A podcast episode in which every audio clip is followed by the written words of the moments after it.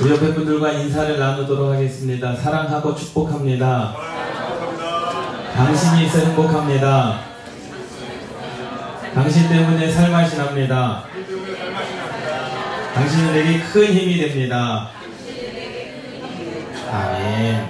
하나님의 말씀 보도록 하겠습니다. 누가복음 5장입니다. 이 시간에 내 받으신 하나님의 말씀은 누가복음 5장입니다. 신약 성경 95면입니다. 신약 성경 95면 누가복음 5장 1절에서 7절까지의 말씀입니다.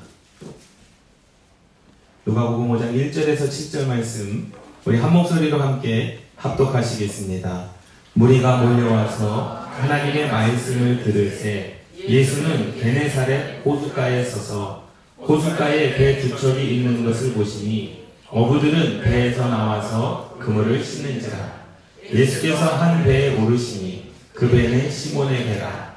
육지에서 조금 떼기를 청하시고 앉으사 배에서 무리를 가르치시더니 말씀을 마치시고 시몬에게 이르시되 깊은 데로 가서 그물을 내려 고기를 잡으라. 시몬이 대답하여 이르되 선생님 우리들이 밤이 새도록 수고하였을 때 잡은 것이 없지만은 말씀에 의지하여 내가 그물을 내리리이다 하고 그렇게 하니 고기를 잡은 것이 심이 많아 그물이 찢어지는지라.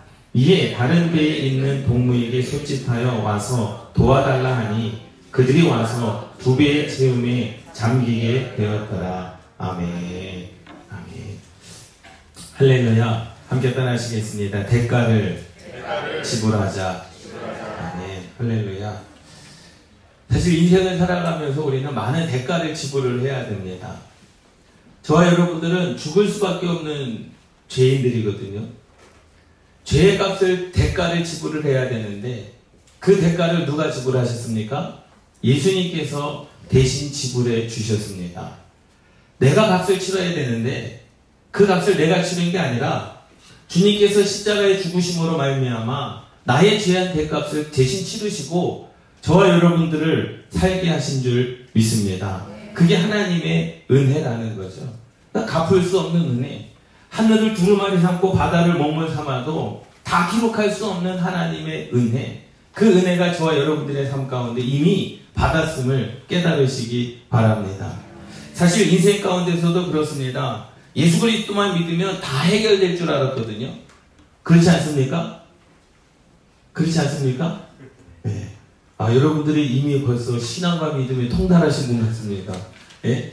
예수 그리스도를 믿으면 다 해결가 될 것 같고 예수 그리스도를 믿으면 모든 것이 다 모든 문제, 모든 근심 걱정이 다 해결될 것 같으나 여전히 문제는 있고 아픔은 있고 슬픔은 있고 여전히 인생 가운데 해결되지 못하는 그러니 신앙생활이 힘들 수밖에 없다라는 거죠. 오늘 본문 말씀을 보면 그렇습니다. 베드로라고 하는 이 사람 너무나 잘 아는 말씀이죠. 밤이 맞도록 밤이 새도록 그것은 뭐냐면 밤이 졌음에도 불구하고 하루 종일 그 그물을 내리고 올리고 내리고 올렸는데 얻은 것이 없었다라는 겁니다. 그거를 내리고 올리는 것은요 굉장히 쉬운 일 같아 보이지만 굉장히 어려운 일이거든요. 지금은 무슨 어떠한 그런 모터의 동력을 의해서 끌어올리지만 그때는 다 손으로 작업해야 되지 않습니까? 그물을 내리는 것도 손으로 내려야 되지만 그물을 다시 올리는 것도 손으로 또 그물을 다시 내리기 위해서 그 배 위에서 다시 재정비를 하고 다시 그물을 내리는 그 상황을 하루 종일 반복하고 있었다라는 사실이에요.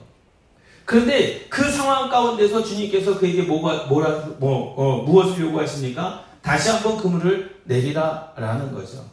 바로 그것이 우리의 삶 가운데 인생의 결과임을 깨달으시기 바랍니다. 할렐루야. 없는 게 죄입니까? 예? 없는 게 죄지. 없는 게 죄지. 사실 그래요. 이 세상에 거둔 모든 하나님께서는 천지를 주관하시는 분이거든요. 근데 우리가 그것을 부정할 수 없습니다.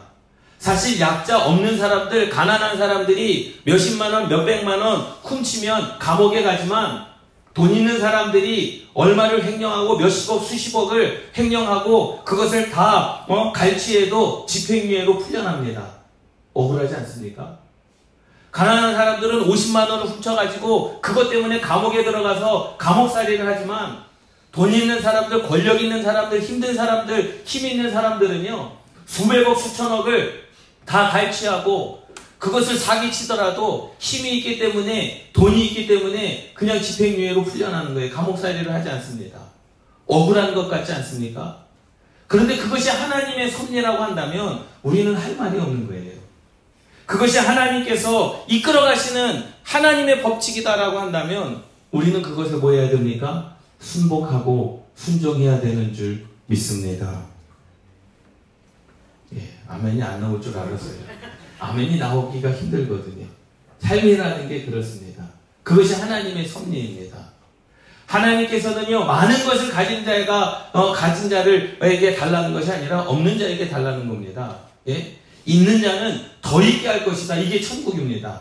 없는 자는 그 있는 것까지 빼앗아서 있는 자에게 주겠다라고 하는 거예요. 그게 천국입니다. 그게 하나님의 섭리라는 거예요. 왜 그래야 되는 거죠? 없는 사람들은 늘 날마다 없어야 되고 없는데 있는 것 그것조차도 하나님께서 가져가시려고 하니 정말로 신앙생활이 안 힘들 수가 없다라는 거죠. 그런데 주님께서는 꼭 그렇게 우리에게 요구하신다라는 사실을 깨달으시기 바랍니다. 이것은요 모순된 현실입니다. 비관적인 현실입니다. 함께 따라 하시겠습니다. 그래서 예수님을 믿기가 힘듭니다. 그래서 예수님을 믿기가 힘든 거예요. 예? 예수님을 믿고 구원받는 것은 쉬워요. 우리가 믿기만 하면 입으로 시인하고 마음으로 믿어 의에 이르고 입으로 시인하면 구원에 이르는 역사가 있지만 그 믿고 난 이후의 삶의 신앙의 생활이 힘들 수밖에 없어요. 왜? 그것이 하나님의 섭리라면 우리는 그것에 순복하고 그것에 순종해야 되거든요. 오늘 본문 말씀 가운데 3절 말씀 예수께서 한 배에 오르시니 그 배는 시몬의 배라 육지에서 조금 뛰기를 청하시고 앉으사 배에서 무리를 가르치시더니 말씀을 마치시고 여러분 이곳에 영적인 비밀이 있습니다. 그 베드로의 배 위에서 말씀을 마치셨다라는 거예요. 그 말씀 그 예수님께서 그 베드로에게 아니면 그 앞에 수많은 무리들의 사람들에게 어떠한 말씀을 전했는지는 잘 모르겠습니다. 성경에 기록되어 있지 않았기 때문에 무슨 말씀을 전했는지는 모르겠지만 그 말씀은 분명 천국 복음이었을 겁니다. 왜? 주님께서는 이 땅 가운데서 천국 복음만을 전하셨거든요. 그 천국 복음을 전하셨습니다. 그런데 문제는 영적인 비밀은 그 말씀을 마치셨더니 또 5절 후반절 말씀, 또 6절 초반절 말씀에 그렇게 하니, 어떻게 그렇게 했다라는 거예요? 말씀에 의지하여 그렇게 하니라는 겁니다. 여러분들이 인생 가운데 곤고가 있을 때 하나님의 말씀이 회복되어야 되는 줄 믿습니다. 여러분들이 인생 가운데 고난과 힘이, 힘이 들 때 하나님의 말씀의 회복이 있어야 되는 줄 믿습니다. 여러분들이 가정적으로 어려울 때에 신방을 하시기 바랍니다. 목사님 우리 가정에 오셔서 말씀을 전해 주십시오. 우리 기업 가운데 오셔서 말씀을 전해 주십시오. 왜? 말씀이 있는 곳에 생명이 있고 말씀이 있는 곳에 회복이 있고 말씀이 있는 곳에 되는 역사가 일어나기 때문임을 깨달으시기 바랍니다. 안 될 때는 예배를 드려야 되는 거예요. 안 될 때는 하나님의 말씀을 붙잡아야 되는 겁니다. 말씀에 의지하여 그렇게 하니라는 거죠. 사실 보세요. 베드로는요. 아침부터 저녁까지 그분을 내리고 끓여 올리지 않았습니까? 안 되는 날이었습니다. 될 수 없는 날입니다. 사실 속된 말로 세상 말로는 재수 없는 날이었습니다. 안 되는 거예요. 뭘 해도 안 되는 겁니다. 그런데 말씀에 의지해서 그렇게 했다는 거죠. 그런데 사실 저 같으면 제가 베드로라고 한다면 그냥 말씀에 의지하여 내리기는 하지만 거기에서 거둘 것이라고는 생각을 못했다라는 거죠. 안 했을 것 같습니다. 그냥 순종은 하겠습니다만 밤이 맞도록 내가 했는데 정말로 거둘 것이 있을까? 마음 가운데 의심이 있었지 않았겠습니까?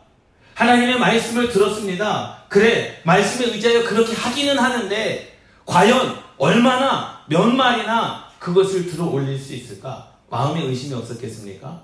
분명히 있을 수 있죠.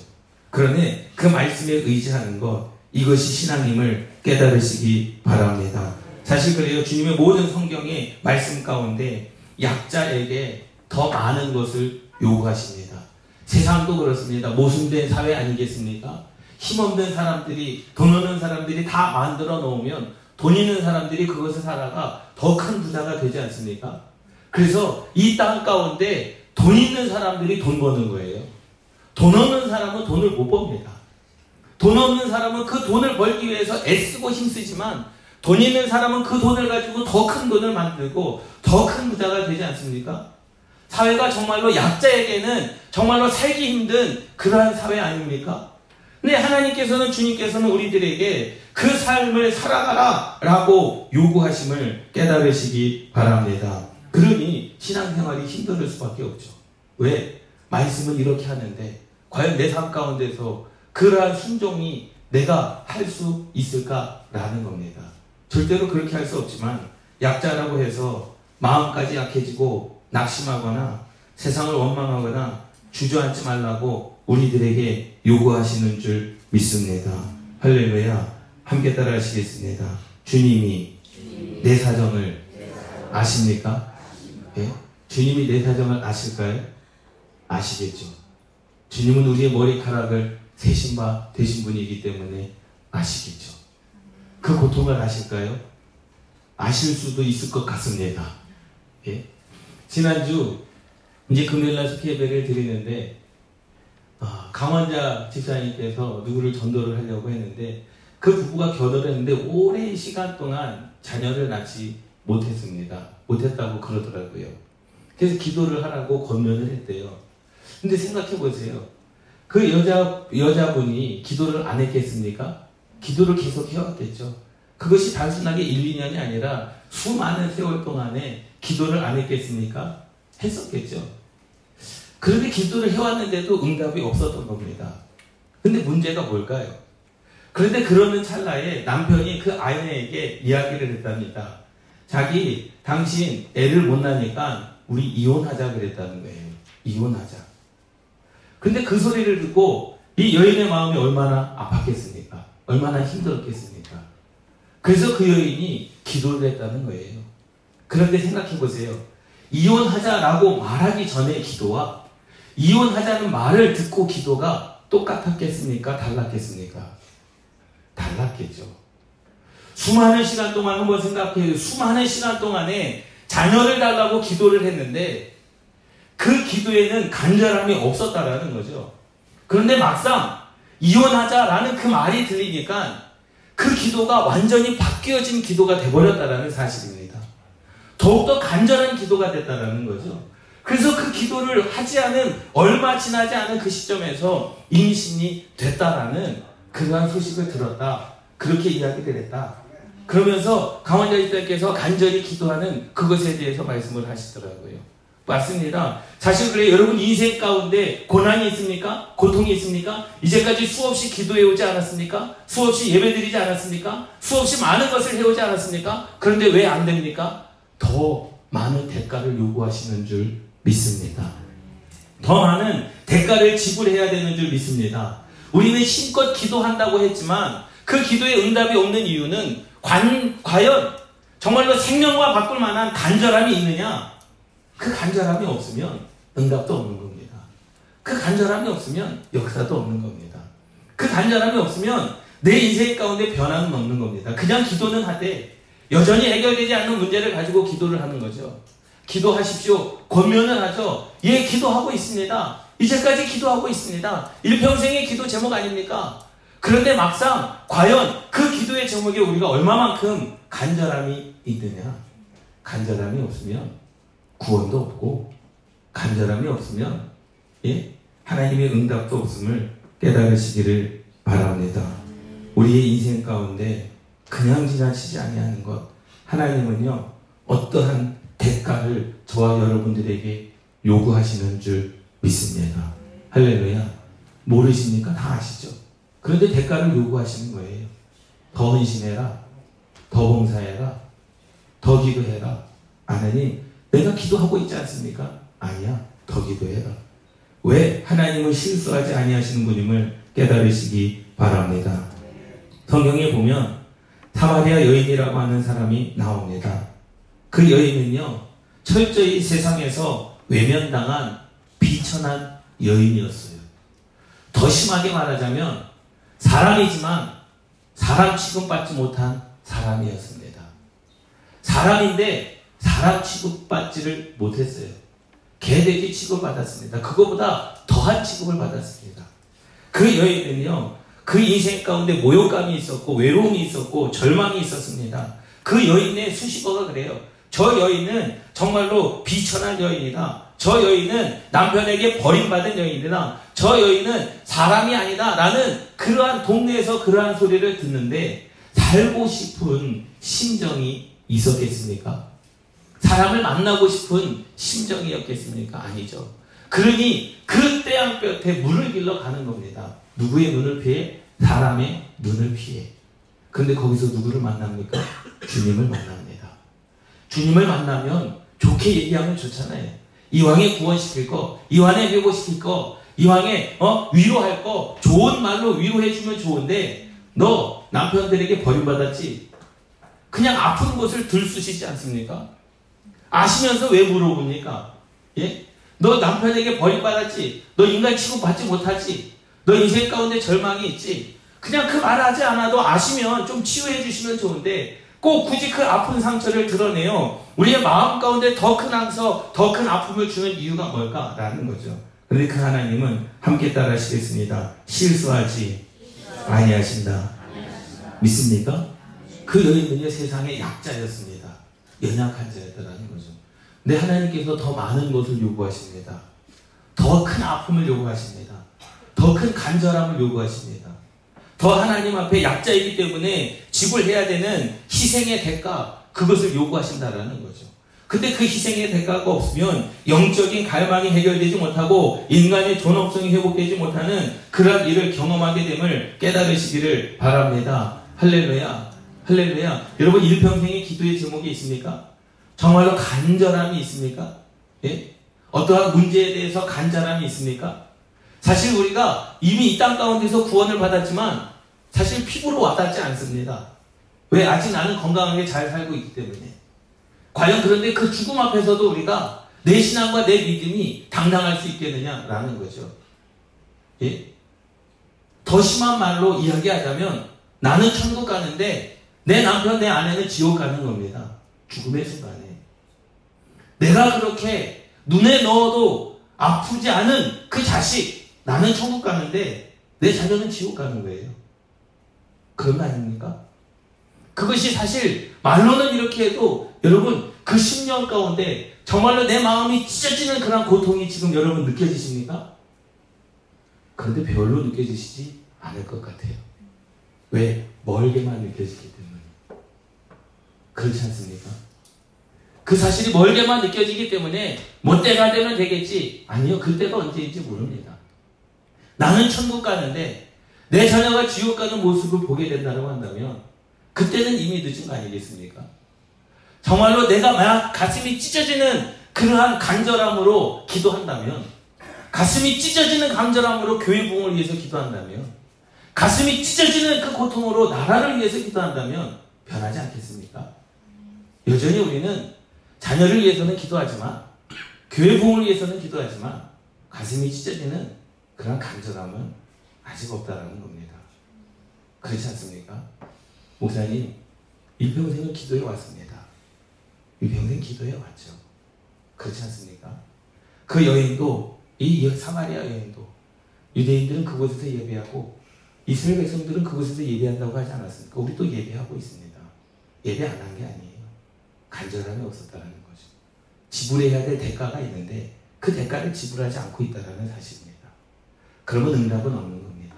여전히 기도는 계속하고 있습니다. 그렇죠? 기소는 계속하고 있죠. 그런데 보세요. 약자는요, 자기의 능력으로 되지 않습니다. 약한 사람은 누군가 세워줘야 되는 거예요. 예, 많은 사람들이 굳이 베드로의 배에 올라가서 깊은 데로 가서 그물을 내려라. 주님, 내가 밤에 맞도록 그물을 내렸습니다. 얻은 게 없습니다. 근데 사실 베드로에게도 뭐가 없었습니까? 간절함이 없었습니다. 오늘 못했으니까 내일 하면 되지. 주님께서 말씀하셨다면 어떠한 의도가 있겠지. 그러한 간절함으로 정말로 그러한 은혜를 받고 그러한 은혜 가운데 살아가야 되는데 때로는 우리가 그러한 은혜를 받고도 하나님을 잊어버리면서 살아갑니다. 정말로 그러한 간절함이 여러분들에게 있습니까? 말씀을 마치시고 말씀에 의지하고 그렇게 하니 고기를 잡은 것이 심이 많아 그물이 찢어지는지라 하나님의 말씀은 되는 역사임을 깨달으시기 바랍니다. 우리는 그럽니다. 기도했습니다. 헌신했습니다. 아닙니다. 해도 해도 안 되는 것은요. 해도 해도 안 되는 것은 끝이 아니라 더 큰 대가를 하나님께서 요구하시는 거예요. 더 하셔야 됩니다. 더 하셔야 됩니다. 기도해도 기도해도 안 됩니다. 아니요. 더 간절히 기도하셔야 됩니다. 그것은 기도한 게 아닙니다. 기도했는데 왜 안 됩니까? 기도하면 내가 역사하겠다. 주님께서 말씀하시지 않았습니까? 그런데 기도해도 안 되던데 아니요. 더 큰, 더 간절한, 더 마음이 찢어지는 기도를 하나님 앞에 쏟아내야 됨을 깨달으시기 바랍니다. 할렐루야. 예. 강원대 기자님의 말씀을 드렸잖아요.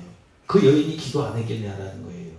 예. 자녀 없음으로 말미암아 수많은 시간 동안 기도했지 않았습니까? 그런데 사실 간절함이 없었어요.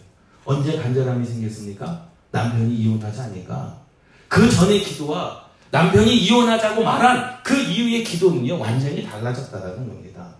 생각해 보세요. 여러분, 죄송한 말씀입니다만, 하나님께서 여러분들에게 오늘 밤에 내가 너의 자녀를 데려가겠다.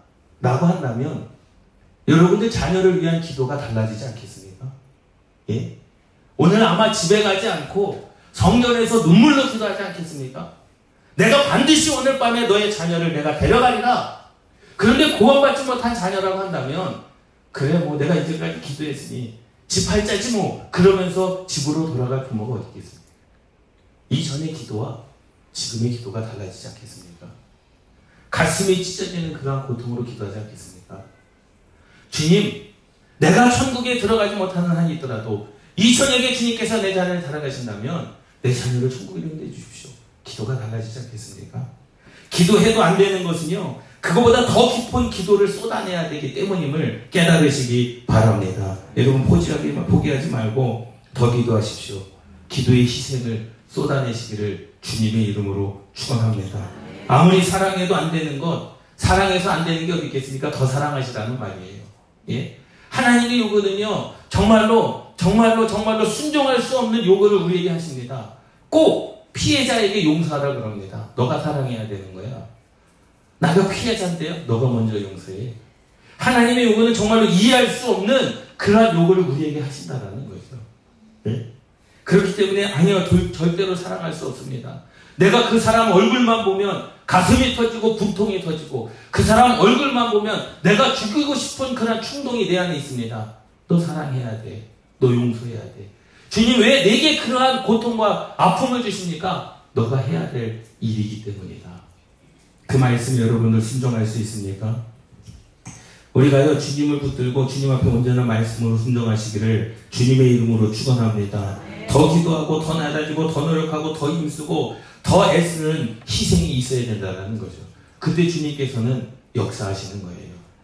예, 보세요. 마지막 그 떡 반죽 그릇 이제 나도 먹고 나도 먹고 내 아들이 마지막 먹을 그것을 주님께서 달라 그러십니다. 많은 것 있는 사람들에게 있는 사람들에게 내놓으라 하면 얼마나 좋습니까? 꼭 주님은 없는 사람들 마지막 남은 것을 주님께서 달라 그러는 거예요. 그럼 이것을 드리고 죽으라는 말입니까? 주님께서는요 절대로 실수하지 아니하시는 분임을 믿습니다. 왜 없는 자에게 달라 하십니까? 더 주려고 마지막 이것을 먹고 죽으려고 마음 먹고 있었습니다. 너가 그것을 주의 종을 위하여 줘라. 그때에 그것을 드리는 그 마음. 강자에게 힘을 쓰라 라고 말씀하지 않습니다. 약한 자에게 힘을 쓰라고 말합니다. 아픈 자에게 더 아프라 그러고 용서할 수 없는 자에게 사랑하라 그럽니다. 사랑할 만한 사람에게 사랑하라 라고 말씀하시는 것이 아니라 상처받은 사람에게 사랑하라는 거죠. 주님 내가 저 사람 때문에 상처받은 것은 납니다. 근데 왜 내가 저 사람을 사랑해야 됩니까? 그것이 우리가 감당해야 될 사명이라는 거예요. 예수 믿고 구원받는 것은 쉽지만 신앙생활하는 게 그만큼 어렵습니다. 고기를 많이 잡은 사람들은 일찍 들어가서 쉴 수 있는데 고기를 잡지 못했기 때문에 더 큰 대가를 하는 거 아닙니까? 수없이 여러분 생각해 보세요. 여러분들이 로또 복권에 당첨이 됐습니다. 여러분들이 이제 평생을 여러분들만 아니라 여러분들의 자녀들도 평생을 먹고 살 돈이 있다고 생각해 보십시오. 여러분들 지금 그 힘든 일 하겠, 하겠습니까? 저 같아도 안 합니다. 저 같아도 안 하겠습니다. 예. 저의 비유를 들자면 그렇겠죠. 하나님께서 정말로 수많은 돈을 주신다면 교회 크게 짓고 부목사를 하면 10명쯤 두고 저는 주일 낮 설교만 하고 부목사들에게 이부 설교 하면서 새벽기도 니네들이 돌아가면서 해라. 예? 그렇게 하면 얼마나 좋겠습니까? 예? 그렇지 않습니까? 예? 그 힘든 일을 여러분들이 지금 밤낮으로 일하는 힘든 일, 저녁 야간 근무를 하면서 그 힘든 일, 일평생 먹고 살 돈이 있다라고 한다면 자녀들에게 물려줄 만한 그가 재산, 자녀들도 일하지 않고 먹고 살 만한 돈이 있다라고 한다면 그 고생을 지금 하겠습니까? 안 하지 않습니까? 그런데 그 주님은 정말로 야속하기도 없는 사람에게 달라 하고 이제까지 일한 사람에게 더 일하라 하고 내가 저 사람 때문에 상처받은 사람에게 용서하라 하고 사랑할 수 없는 마음을 있는 것을 알면서도 사랑하고 사랑하라고 하는 그 말씀 더 깊은 대가 이것이 하나님의 역사임을 깨달으시기 바랍니다. 우리는 그것을 감당해야 되는 거예요. 믿습니까? 더 대가, 더 깊은 대가라고 하는 것 하나님의 은혜를 받기 위한 하나님께서 영적으로 풀어가기 위한 순종의 대가임을 깨달으시기 바랍니다. 오병이어도 마찬가지죠. 한 소년이 한 끼 식사를 가지고 왔습니다. 그것을 이 많은 사람들을 위해서 너가 줄 수 있느냐라는 거예요. 예? 너 그거 내게 가지고 오라는 거죠. 그것을 드렸을 때. 과부가 떡반죽 그릇 하나, 자기가 먹고 아들이 먹고 이제 죽을 날만 기다리는 그런 사람에게 마지막 있는 것을 달라고 말씀하십니다. 그것을 드렸을 때. 또 베드로에게 이야기를 하죠. 한 번 더 금을 내려봐라. 밤이 맞도록 수고했는데 안 될 것 같은데요. 그냥 한 번 더 해. 왜 내가 더 해야 됩니까? 나는 힘듭니다. 많이 잡은 사람에게 가서 하라 그러면 기쁨으로 하지 않겠습니까? 왜 이제까지 잡았기 때문에 그 일이 즐겁지 않겠습니까? 근데 실패를 했는데 실패를 한 번 더 경험하라는 그 말씀이 귀에 들려지겠느냐라는 거죠. 그런데 세 가지 주님께서는 분명히 그 배 위에 올라가서 말씀하셨습니다. 그 주님이 여러분들의 가정 가운데 여러분들이 신령 가운데 말씀이 있어야 되는 줄 믿습니다. 말씀에 의지하여 그렇게 하니라는 거예요. 사실 그래요. 베드로는요 무능력자였습니다. 가난한 자였습니다. 무식한 자였습니다. 사회적인 약자였습니다. 전혀 이치에 맞지 않는 것 같은 예수님의 말씀. 근데 그것을 해냈습니다. 더 큰 대가. 여러분 기도하고 계십니까? 기도해도 안 됩니까? 더 간절함으로 기도하시기를 바랍니다. 여러분들이 인생 가운데 그 간절함, 한 번도 그렇게 해보지 못했던 그 기도를 여러분 드리시기를 주님의 이름으로 축원합니다. 할렐루야. 제가 2005년도에 교통사고를 당해서 병원에 입원했는데요. 정말로 살고 싶지 않더라고요. 너무나 힘들었기 때문에, 너무나 고통스럽고 아팠기 때문에. 그때의 기도는요, 다른 때의 기도가 아니었습니다. 여러분들도 느끼실 겁니다. 아픔이 있을 때의 기도는요, 정말로 생명의 촉각을 다투는 기도는요, 그 간절함의 기도는요, 평상시의 기도하고는 다른 거예요. 믿습니까? 자녀를 위해서 우리가 일평생을 기도하지만, 자녀의 죽음 앞에서의 그 기도는요, 똑같겠습니까? 아니거든요. 예. 그 기도는 완전히 다른 기도거든요. 하나님의 말씀 속에 담겨 있는 그 영적인 인생, 우리가 다 이해할 수 없습니다. 근데 주님께서는 그것을 요구하시는 거예요. 왜 내게 없는 것을 달라 하십니까?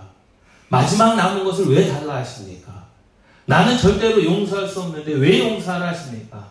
반이 맞도록 해서 나는 정말로 할 수 없습니다. 그런데 왜 한 번 더 그물을 내리라 말씀하십니까? 내가 약자이기 때문에 더 희생하라는 거예요. 분통이 터지고 억울하고 기막힌 일을 당해도 더 기막히고 또 억울하고 더 분통이 터지는 일을 주님께서 우리들에게 요구하십니다. 그때 순종하시기를 주님의 주님의 이름으로 축원합니다. 그 속에 하나님의 은혜가 담겨져 있습니다. 하나님은 절대로 실수하지 아니하십니다. 하나님은 절대로 여러분들을 버리지 아니하십니다. 분명한 이유가 있으시겠죠. 깊은 데로 가서 그물을 내려라. 분명한 이유가 있으시겠죠. 과부에게 그 떡반죽 그릇을 먹지 말고 제사장에게 드려라. 분명한 이유가 있겠죠. 오병이어를 내게 가져와라. 분명한 이유가 있지 않겠습니까? 여러분, 우리도 놀라운 하나님의 은혜로 변하는 기적이 일어날 줄 믿습니다. 되어지는 역사는 말씀에 순종하는 역사. 되어지는 역사는 내 인생 가운데 더 큰 희생의 대가를 지불해야 됨을 깨달으시기를 바랍니다. 우리 이 말씀을 붙잡고 함께 기도하시겠습니다. 주님, 여전히 내가 간절하지 못한 기도가 있습니까? 여전히 내가 안 됩니다. 내가 사랑하려고 했는데 사랑이 되지 않고 내 남편과 아내와 부모 형제 자매를 용서하려고 했는데 용서가 되지 않고 나는 피해자인데 내가 먼저 용서해주고 그에게 다가가라라고 하는 그 말씀이 도무지 이해가 되지 않습니다. 도무지 따를 수 없습니다. 그럼에도 불구하고 내가 그것을 치러야 할 대가라고 한다면 주님께서 내가 영원히 죽을 수밖에 없는 그 죄를 대신하여 십자가를 지시고 죽었던 것처럼 나도 그 대가를 지불하겠습니다. 내 삶 가운데, 내 신령 가운데 아버지 하나님께서 요구하시는 것 이룰 수 없지만 인간의 힘으로는 이룰 수 없지만 주님의 은혜로 감당케 해달라고 우리 주여 세 번 부르고 합심으로 기도하시겠습니다.